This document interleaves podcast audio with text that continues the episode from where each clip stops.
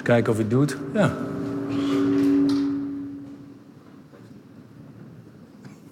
Ze zullen hem een beetje bijstellen. Gaan we even installeren, jongens. We moeten een beetje voorzichtig zijn met wat hierin zit. Oh. Ja, dat dacht ik al. Wacht even hoor. Zo. Ja, anders komt hij eruit. Zien jullie wel wat hier staat? Is mijn kerstgeschenk.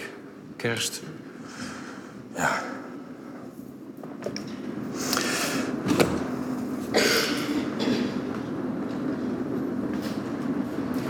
Ik wil eerst eh, beginnen met gebed. Ja, lieve Vader in de hemel, dank u wel, Heer, voor eh, die prachtige liederen, Heer. En eh, eigenlijk hebben we helemaal geen preek nodig. Heer, in elk lied sluit aan bij de preek. Heer, bijna elk gezongen woord. Het is zo wonderlijk, Heer, hoe u, dat doet. Heer, en eh, ik dank u ervoor. En ik wil bidden, Heer, of u ja, mij wilt zegenen om uw woord te spreken. Heer, eh, een preek die al een half jaar oud is. Heer, en ik bid ook, Heer, dat ja, in de zaal niet mensen zullen zitten die zich aangesproken voelen door mij, maar dan door u. Heer, alleen door u. Heer, wilt u ons hart maar openen door uw Heilige Geest en wat u vanmorgen tot ons te zeggen heeft. In Jezus' naam.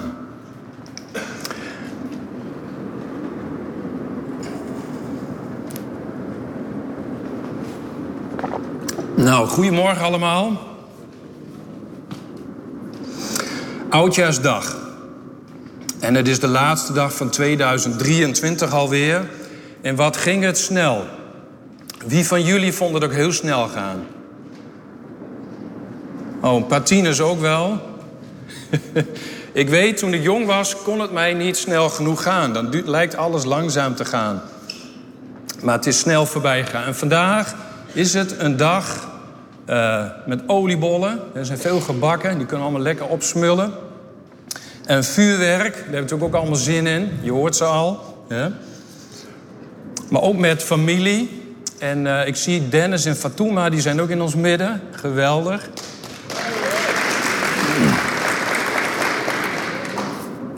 Het is zo mooi om deze dag, eh, dit jaar, samen met elkaar af te sluiten. Als het huisgezin van God. En dat vind ik zo mooi dat Dennis en Fatuma hier ook zijn. En zoveel anderen. En op Oudjaarsdag kijken we vaak terug. En eh, wat hebben we een mooi jaar gehad als gemeente in 2023. Er zijn veel mensen toegevoegd aan de gemeente. En er zijn ook best wel een aantal mensen gedoopt dit jaar. En ik hoop dat het volgend jaar ook weer gaat gebeuren. Nou, en eh, ik moest even graven in mijn hoofd. Dat in het begin van het jaar kwam Kees Goedhart. Weet jullie dat nog? Die had, ik wist niet eens meer hoeveel avonden, maar uiteindelijk had hij zeven avonden over de Filippenzenbrief. Nou, en ben je dat al een beetje kwijtgeraakt? Dat ben ik in ieder geval wel. En ik ben van plan om dat gewoon nog eens weer te gaan luisteren. Nou, in de tweede helft van het jaar hebben we uh, de Colossensenbrief behandeld. Nou, als, als oudsten zien we hele mooie veranderingen in de gemeente. Positieve veranderingen. Groei op allerlei vlak. Elke week kan ik wel weer zeggen dat iemand een primeur heeft... die weer bijvoorbeeld op het podium staat of een andere taak op zich neemt. Uh, ik vind dat prachtig. En we zien ook geestelijke groei. En uh, het komend jaar, dan is het thema aanbidding. En uh, als oudsten verlangen we ernaar om dit thema uit te rollen... in de breedste zin van dat woord. Dus, dus niet alleen hier op het podium, maar ook wat in jouw hart gebeurt. En welke veranderingen heeft God voor jou in petto?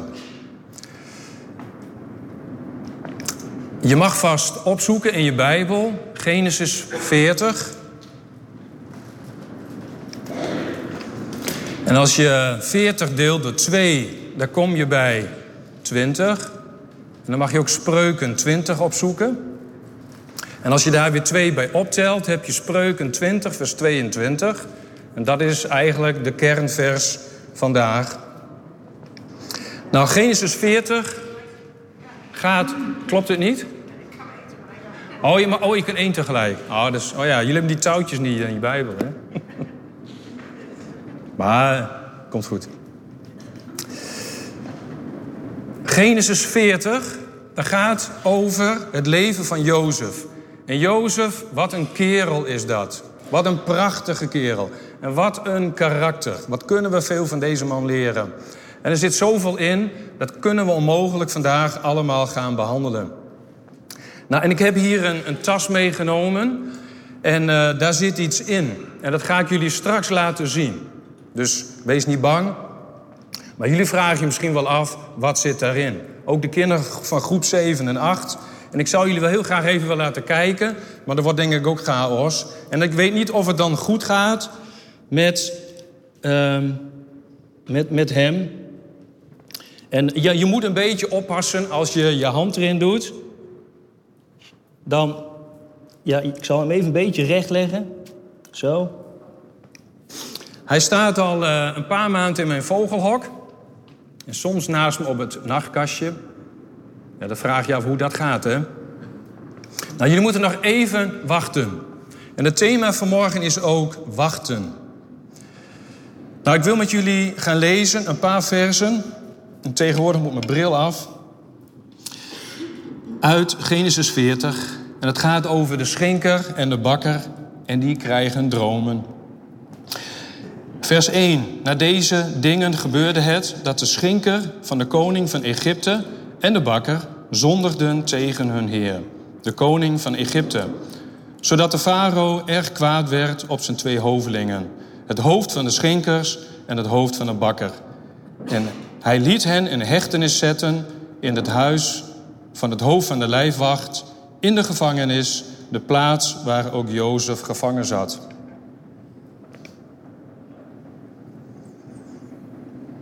Nou, de schenker en de bakker, beiden zondigden tegen hun gezaghebber, tegen de farao. En ze gaan voor geruime tijd in de gevangenis. En heel toevallig mag Jozef deze twee mannen dienen. En dan krijgen die beide mannen een droom. En Jozef legt de dromen uit. En dan geeft uiteraard de eer aan God voor de uitleg. En zoals jullie weten worden beide mannen verhoogd. En dat klinkt mooi. Maar de schinker wordt weer verhoogd aan het hof van de farao. En de bakker, helaas, kreeg een plekje aan een hoge paal. En het gebeurde zoals Jozef gezegd had. En Jozef had aan de schinker gevraagd om aan hem te denken als hij zijn plekje weer bij de farao had ingenomen. Want zei hij, ik zit hier onterecht in deze gevangenis. Ik heb niets gedaan. Er was hem niets overkomen door hemzelf. En hij zegt ook nog, ze hebben mij ontvoerd uit mijn geboorteland. Nou, en dan komt er een heel verhaal, en ik ga niet alles lezen, maar het laatste uh, vers van hoofdstuk 40, daar staat: Het hoofd van de schenker, toen hij weer terug was bij de farao, dacht er echter niet meer aan Jozef, maar hij vergat hem.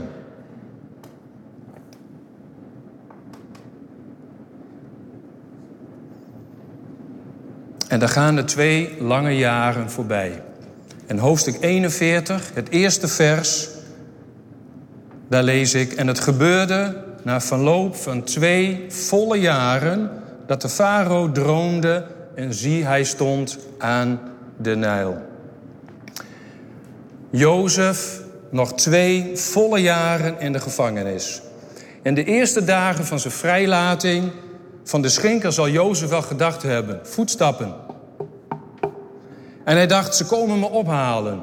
Maar nee, de dagen werden weken, de weken werden maanden en de maanden werden jaren. Lang genoeg om cynisch te worden. Boos en bitter. Boos en bitter naar de schenker toe, maar ook naar God. Waarom grijpt God toch niet in? Het is toch onrechtvaardig. En mensen hebben God de rug toegekeerd om kleinere dingen in hun leven. Nou, wachten tot God ingrijpt in je leven vinden wij mensen heel moeilijk. In Spreuken 20, vers 22 staat: Wacht op de Heere en Hij zal u verlossen. Wacht op de Heere en Hij zal u verlossen. Nou, koning Salomo heeft het eerste deel van Spreuken geschreven. En zo'n zin opschrijven is wel heel makkelijk voor zo'n koning, als je zijn leven kent. Salomo zit in een paleis in plaats van in de gevangenis. En hij was misschien wel de rijkste koning die er ooit is geweest. En hij was ook een koning in de liefde. Hij had wel duizend vrouwen. Je zal maar duizend vrouwen hebben. Weet je wat je erbij krijgt als je duizend vrouwen hebt? Sommigen kennen deze, hè? Het is een grap hoor. Ik heb een hele lieve, maar je krijgt ook duizend schoonmoeders. Ik heb een hele lieve, leuke schoonmoeder. Moet ik ook wel zeggen, hè? nou, als God niet ingrijpt, als God niets doet, wat ga je dan doen? Ieder mens heeft de neiging om het zelf op te lossen. En als je het zelf niet kunt oplossen, als je bijvoorbeeld in de gevangenis zit, dan kun je in ieder geval boos worden en bitter.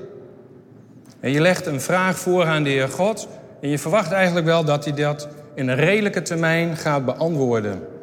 En zeker als je ervoor bidt, als je veel de Bijbel leest, als je echt een mooi leven leidt, en zelfs vasten. Maar o wee als zijn antwoord uitblijft. En je denkt uiteindelijk, laat maar. Wij bepalen wel wat redelijk is voor God. En doet hij het niet, dan haken we vaak snel af. Maar we vergeten één ding. God is God. God heeft aan niemand verantwoording schuldig. Zeker niet aan een mens. In Romeinen 9, vers 20 staat... Het maaksel zegt toch ook niet tegen zijn maker... Waarom hebt u mij zo gemaakt? Een pottenbakker doet met de klei wat hij ermee wil doen. De klei bepaalt dat niet. De pottenbakker maakt er een prachtige vaas van of een gewone pot. Nou, wij zijn de klei en we zeggen tegen de pottenbakker... Hé hey, pottenbakker, ik was toch liever een mooie vaas geworden dan deze pot. Maar misschien voel je je wel een vaas en dan zeg je... Hé hey, pottenbakker, ik had wel liever een wat bredere vaas willen zijn. Of een wat smallere vaas. Of niet van die rare oren aan mijn vaas. Kan het klei bepalen wat het wordt? Natuurlijk niet. God is God. En dat zet je als mens met de beide benen op de grond. Want de Heer God is de pottenbakker en jij bent een klompje klei. Punt. Wacht op de Heere en Hij zal jou verlossen. Wachten op God. Dat vinden we heel moeilijk. Want alles moet snel tegenwoordig. Ik heb uh, eergisteren een pakketje besteld. En die zou de volgende dag geleverd worden. Maar nu is het alweer 2 januari. Dat doet iets met je. Hè? Als het eerst beloven, en net een uur voor die tijd krijg ik een mailtje. Sorry, zegt PostNL. Hij komt een paar dagen later. We zijn de haastgeneratie geworden. Het liefst vandaag besteld en ook vanavond in huis. En we zigzaggen door het verkeer van de linkerbaan naar de rechterbaan om maar het snelst te kunnen zijn. We willen computers die nog sneller werken. En de volgende herkent u vast ook wel. Dat is mijn grote valkuil. Als ik boodschappen doe, zoek ik bij de kassa altijd de snelste rij. Wie herkent dit ook? Ja, een amen. En dan sta ik in die rij. En dan kijk ik naar die andere rij waar ik eerst heen had willen gaan. En dan zie ik dat die veel sneller gaat. En waar gaat het over, hè? Het gaat erom dat we... We hebben haast. We willen één minuut kookrijst in 30 seconden klaar. En nog een mooie bij het zebrapad. Daar zit zo'n knopje. En dat is ook heel irritant met mij. Ik druk nooit één keer. Wie van jullie drukt vaker dan één keer? Ook wel een paar handen? Ja, hè? Want je denkt, stel je voor dat die paal het niet opvangt. Dat is heel typisch. En met drukken met zo'n ding. En nu, ik zag laatst bij een paal, ik weet niet welke provincie dat was... maar dat, als je drukt gaat er een, een, een eh, lichtje branden. Dat is volgens mij voor al die ongeduldige mensen. Nou, dit is nog een uitspraak voor de jeugd. En voor, wie, voor wie verder, nog gaat willen trouwen. Uh, wachten is ook heel moeilijk als je verkering hebt. En dan bedoel ik het wachten op het huwelijkscadeau van de Heere God. En dat is seksuele intimiteit. Nou, als je dat niet misschien een moeilijk woord vindt, moet je je vader moeder maar eens vragen. Maar vaak wordt dit mooie huwelijkscadeau al opengemaakt voordat je elkaar trouw hebt beloofd. Wachten. Ja, wachten is voor ons mensen gewoon heel moeilijk. Nou, maar het was het ook voor Jozef. Maar die had geen keus, die zat in de gevangenis. En daar kom je niet zomaar uit. Maar het is wel belangrijk hoe je ermee omgaat. En dat kun je leren van deze Jozef. En ergens moet Jozef ook het geheim van Spreuken 20 kennen. Of beter gezegd, Salomo kent het geheim van Jozef. Geen klacht, geen bitterheid, maar wachten op de Heer God. Nou, Jozef staat op, net zoals elke andere dag s morgens. En dan plotseling lawaai. Geroezemoes. En de gevangenisdeuren die zwaaien open. En ze zeggen, waar is die Hebreeër? Hij moet mee naar de farao. Eindelijk, na twee jaar wachten, grijpt God in. God laat ons soms wachten. Maar waarom? Waarom vraag je misschien af? Ik weet niet of ik per se een antwoord heb op jouw vraag, waar jij op wacht. Maar ik kan je wel zeggen, zoals ik net ook zei, God is God. En God heeft, God hoeft niemand een antwoord te geven. En al zijn wijsheid laat hij jou misschien wachten, want hij is soeverein.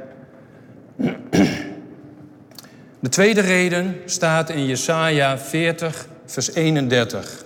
Een heel bekend vers. Maar wie de Heere verwachten, putten nieuwe kracht. Zij varen op met vleugelen als arenden. Drie werkwoorden. Verwachten, kracht putten en opvaren. Nou, het begint dus met verwachten, met hopen, hopen op God. En daardoor ga je kracht putten. En die kracht komt ook uit de Heer God. En dan vlieg je boven elke situatie als een adelaar. Maar je wordt niet zomaar een grote adelaar. En ik had eigenlijk iemand willen inhuren... die vanaf achter daar met een hele grote adelaar hierheen zou komen vliegen. Dat zou wel mooi zijn geweest, hè? Maar ik heb voor jullie iets anders meegenomen. En dat is mijn kleine vriend hier in de tas. Ik heb hem dus al een tijdje, zei ik. En ik vind, hij houdt zich aardig rustig. En jullie hebben hem nog niet gehoord. Maar ik geloof wel dat hij een beetje zuurstof nodig heeft en ook wat gemeenteleven. Ik zal er eens even uithalen. Ja. Ik kan wel iemand vragen om dat te gaan doen. Tweede kerstdag had ik, uh, moest ik werken en dan kwam er iemand met een grijze roodstaat. En ik, ik zei tegen hem, ik moest de beest even een prikje geven, antibioticum. Ik zei, houdt u hem maar vast. Maar dat durfde hij niet. Ik zei, maar ik moet hem de prik geven. We kunnen het ook omdraaien. Dan geeft u de prik, hou ik die grijze roodstaat met die grote snavel vast. Nou, hij heeft hem uiteindelijk vastgehouden. Ja. Moet je, ja, niet schrikken hoor. Hij is best heel lief. Zie je? Schattig, hè? Nou, dit is hem. Het is nog wel een jonkie. Dit is een, een adelaarskuiken. Dat ziet iedereen wel, hè? Nou, ik heb... Ja, ze wordt wat gelachen. Ik heb niet zoveel verstand van vogels. Maar dit zou er toch wel eens een kunnen zijn. En jullie zien natuurlijk wel dat dit een jonkie is. Nou, zo'n adelaarskuiken, die moet nog heel veel leren. En hij zit uh, in zijn nest boven op de berg. En daar, daar moet hij heel voorzichtig blijven zitten, anders kukelt hij naar beneden. Kijk, wat zijn vleugeltjes, zie je dat? Die zijn nog niet zo heel sterk, hè? Nou, het eten wordt aangedragen door zijn papa en mama. En hij moet gewoon gaan groeien en mooi blijven zitten en wachten. Nou, deze, dit kuikentje lijkt wel een beetje op die jonge Jozef. Ik zal hem hier even voorzichtig neerzetten. De jonge Jozef was nog niet klaar voor zijn taak. Zijn leven toen hij jong was leek wel een sprookje. Alles was prachtig. Hij was een prachtige zoon, denk ik. Ik denk dat hij een hele knappe vent was van Jacob en Rachel. En wat een beloftes had de Heer God voor dit gezin. Prachtige kleren, prachtige dromen. En als God wilde, had hij Jozef zo laten opvliegen van een jonge Jozef zo naar Egypte. Bam! Dat had God zo kunnen doen. Want zo wil iedereen wel graag leven. Als een Salomo. Een Salomo-ervaring. Maar deze Jozef moest eerst zijn moeder verliezen. Rachel. Dat was de eerste klap. Rachel sterft bij de geboorte van zijn broertje Benjamin. Maar Jozefs karakter krijgt ook een klap. Volgens mij was Jozef best wel een beetje trots en hoogmoedig. We zien in ieder geval de gevolgen daarvan. Ruzie en jaloezie in zijn familie. En zo erg dat de, zijn eigen broers hem haten en hem eerst in een put gooien. En ze wilden hem eigenlijk doden, maar uiteindelijk verkopen ze hem als slaaf naar Egypte. Kun je dat voorstellen, dat jouw broers jou verkopen als een slaaf? En dan komt hij bij Potifar. En daar wordt hij dan uiteindelijk beschuldigd van overspel met Potifars vrouw. En dan gaat hij in een uitzichtloze gevangenis. Lijkt zijn ellende dan nooit op te houden. Zijn familie is hem vergeten. Iedereen is hem vergeten. Maar dan Genesis 41, het volgende hoofdstuk. En dit hoofdstuk in Genesis is een scharnierpunt. Een kantelpunt in het leven van Jozef. En wat voor eentje. God grijpt opnieuw in op zijn tijd. Want Farao krijgt een paar dromen van God en hij brengt Jozef op zijn pad. Nou, Jozef is door al die omstandigheden in zijn leven van een jonkie een volwassen, grote adelaar geworden. Groot, sterk en volwassen. Zijn verenkleed is klaar, zijn spieren zijn getraind, en zijn vleugeltechniek is goed en hij mag het nest uit. Hij is klaar om zijn vleugels uit te slaan. En hij gaat de vrije tegemoet. Woei! Hij vliegt zo die berg af. Het grote avontuur gaat beginnen. En al die omstandigheden waren nodig om die sterke adelaar te worden. En zo, lieve broeders en zusters, geloof ik ook dat God bezig is in jouw leven. Maar zeg nou zelf, als je Jezus hebt leren kennen, als je opnieuw geboren bent, ga je het liefst in één streep door naar de hemel. Dat is de mooiste plek. En dat, dat verwachten we, dat hopen we. Maar God laat dingen in ons leven gebeuren waar we geen snars van snappen. En misschien ook wel in 2023. Misschien is wel iemand gestorven waar je zoveel van hield.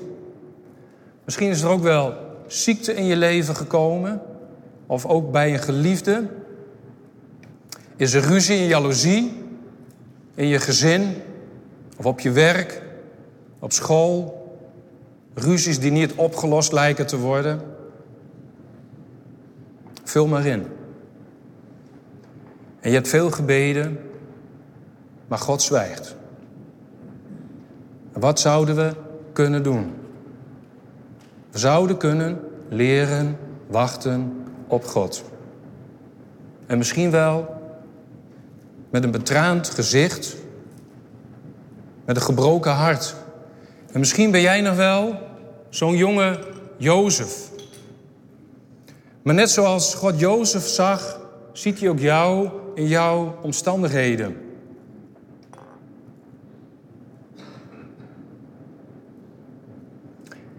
Elke morgen bid ik via een appje voor Open Doors voor de vervolgde christenen. En vervolgde christenen die hebben meestal aanvallen van buitenaf. Maar ook in de kerken in Nederland zijn veel problemen. Af en toe mag ik eens een gesprek hebben met andere voorgangers, ook hier in Ommen. En iedereen worstelt met wat er gebeurt in de eigen kerk. Er is veel pijn in het lichaam van de Heer Jezus Christus. Want in de kerken in Nederland hebben we eigenlijk geen vervolging van buitenaf. Die zal ongetwijfeld komen, maar meestal hebben we vervolging binnenin. En we zijn heel goed in het praten over elkaar, maar niet met elkaar. Ik vind het zo mooi dat Johannes schrijft in zijn brieven aan de gemeenten. En hij zegt daar: wees lief voor elkaar. Een beetje lief voor elkaar. Ik geloof dat de Heer God jou vanmorgen wil bemoedigen. Maar God is op zoek naar jou. God ziet jou. Hij kent jou en hij houdt van jou. En wie weet is God jou aan het kneden tot een prachtige vaas of een gewone pot. En je mag het aan hem overlaten. Vertrouw op God en hou vol. En God gaat jouw geestelijke spieren sterk maken en jouw geestelijke ogen scherp. Zodat jij kunt zeggen, ik wacht op de Heer. En dan gaat je uit die put halen en dan gaat je gevangenisdeuren wijdwagen opengooien. En hij zal je banden breken. Nou, Jozef gaat uit de gevangenis. Hij wordt geschoren, gewassen, krijgt mooie schone kleren aan. En hij wordt voor de farao gebracht. En dan ziet hij daar die schinker achter de farao staan. Die pas na twee jaar aan hem had gedacht. En hij had het nog zo beloofd. Heb jij ook van die wijnschenkers in jouw leven? Van die mensen die van alles aan jou beloven, als puntje bij komt, het niet waarmaken. Nou, Jozef wordt verschrikkelijk boos. Farao, beseft u wel dat ik al twee jaar geleden uit die gevangenis weg had kunnen zijn en al veel dromen had kunnen voorspellen? Dat zegt hij niet. Het staat er niet. Er is geen woord van boosheid of bitterheid bij Jozef. En ook later niet naar zijn broers. Jozef beseft dat God alles doet medewerken ten goede.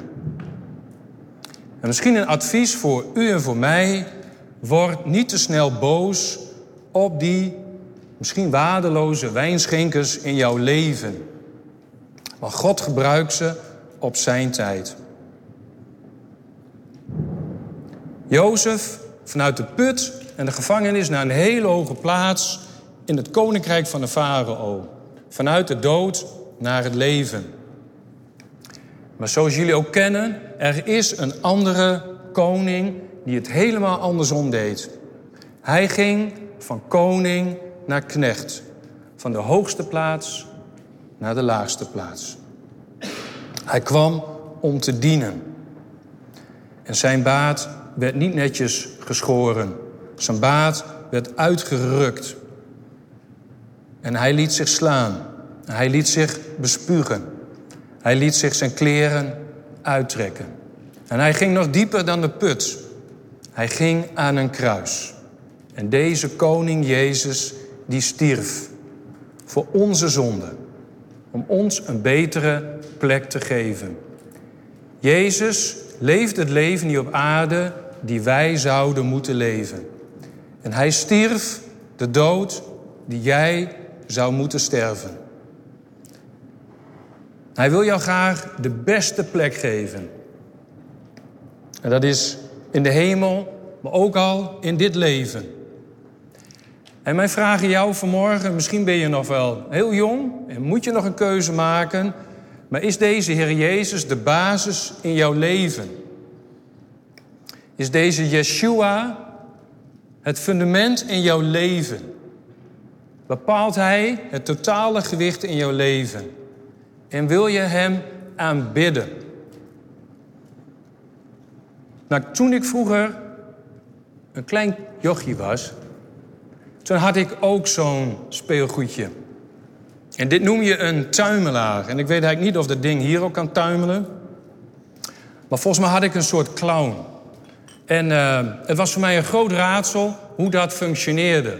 Als kind snap je er niks van. Maar hier zit dus hier zit een gewicht in. En ik, waar zal ik hem eens even opzetten? Ik zal hem eens op die piano zetten. Het is wel een beetje gemeen dan. En is er, zien jullie hem wel? Ja? Kijk, als je hem een klap geeft, hij komt steeds weer rechtop. Zie je dat? Hopsakee. Een tuimelaar komt steeds weer rechtop. En deze tuimelaar is Jozef. Hij komt altijd weer overeind. Want Jozef heeft ontdekt dat als hij wacht op de Heer God, dat God hem gaat verlossen. Nou, we gaan bijna afsluiten. Jozef krijgt ook al krijgt een nieuwe naam. Safnat Panea. Misschien heeft je er nooit van gehoord. De betekenis is een beetje onduidelijk, maar het betekent redder. Net zoals de Heer Jezus. Yeshua betekent Yahweh is verlossing. Jozef wordt gezegend in Egypte. En hij krijgt twee zonen. Is er iemand die weet hoe de twee zonen van Jozef heten? Durft iemand dat te zeggen? Manasse. Ephraim. Klopt. Er werden ook twee volken. Nou, die twee zonen staan symbool voor het leven van Jozef. Manasse betekent vergeten. Genesis 41, vers 51 staat: God heeft mij al mijn moeite doen vergeten. Al mijn moeite doen vergeten. Manasse. En Ephraim betekent vruchtbaar. Vrucht dragen. Vers 52 zegt uh, Jozef: God heeft mij vruchtbaar doen worden in het land van mijn verdrukking. En eigenlijk zegt Jozef: God heeft mij doen Manassen en hij doet mij Ephraimmen. Het zijn twee werkwoorden. Vergeten en vruchtbaar worden. Volgens mij had Jefta ook een heel mooi Bijbelvers uit Filippenzen 3, vers 14.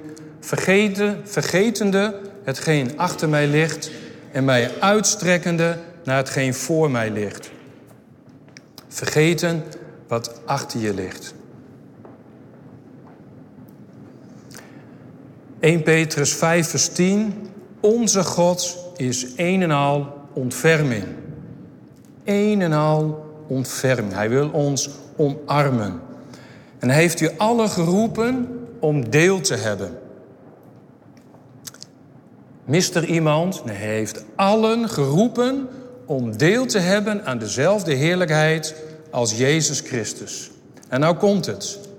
Nadat het een korte tijd heel moeilijk is geweest, zal Hij u persoonlijk overeind helpen op de plaats waar u hoort te staan.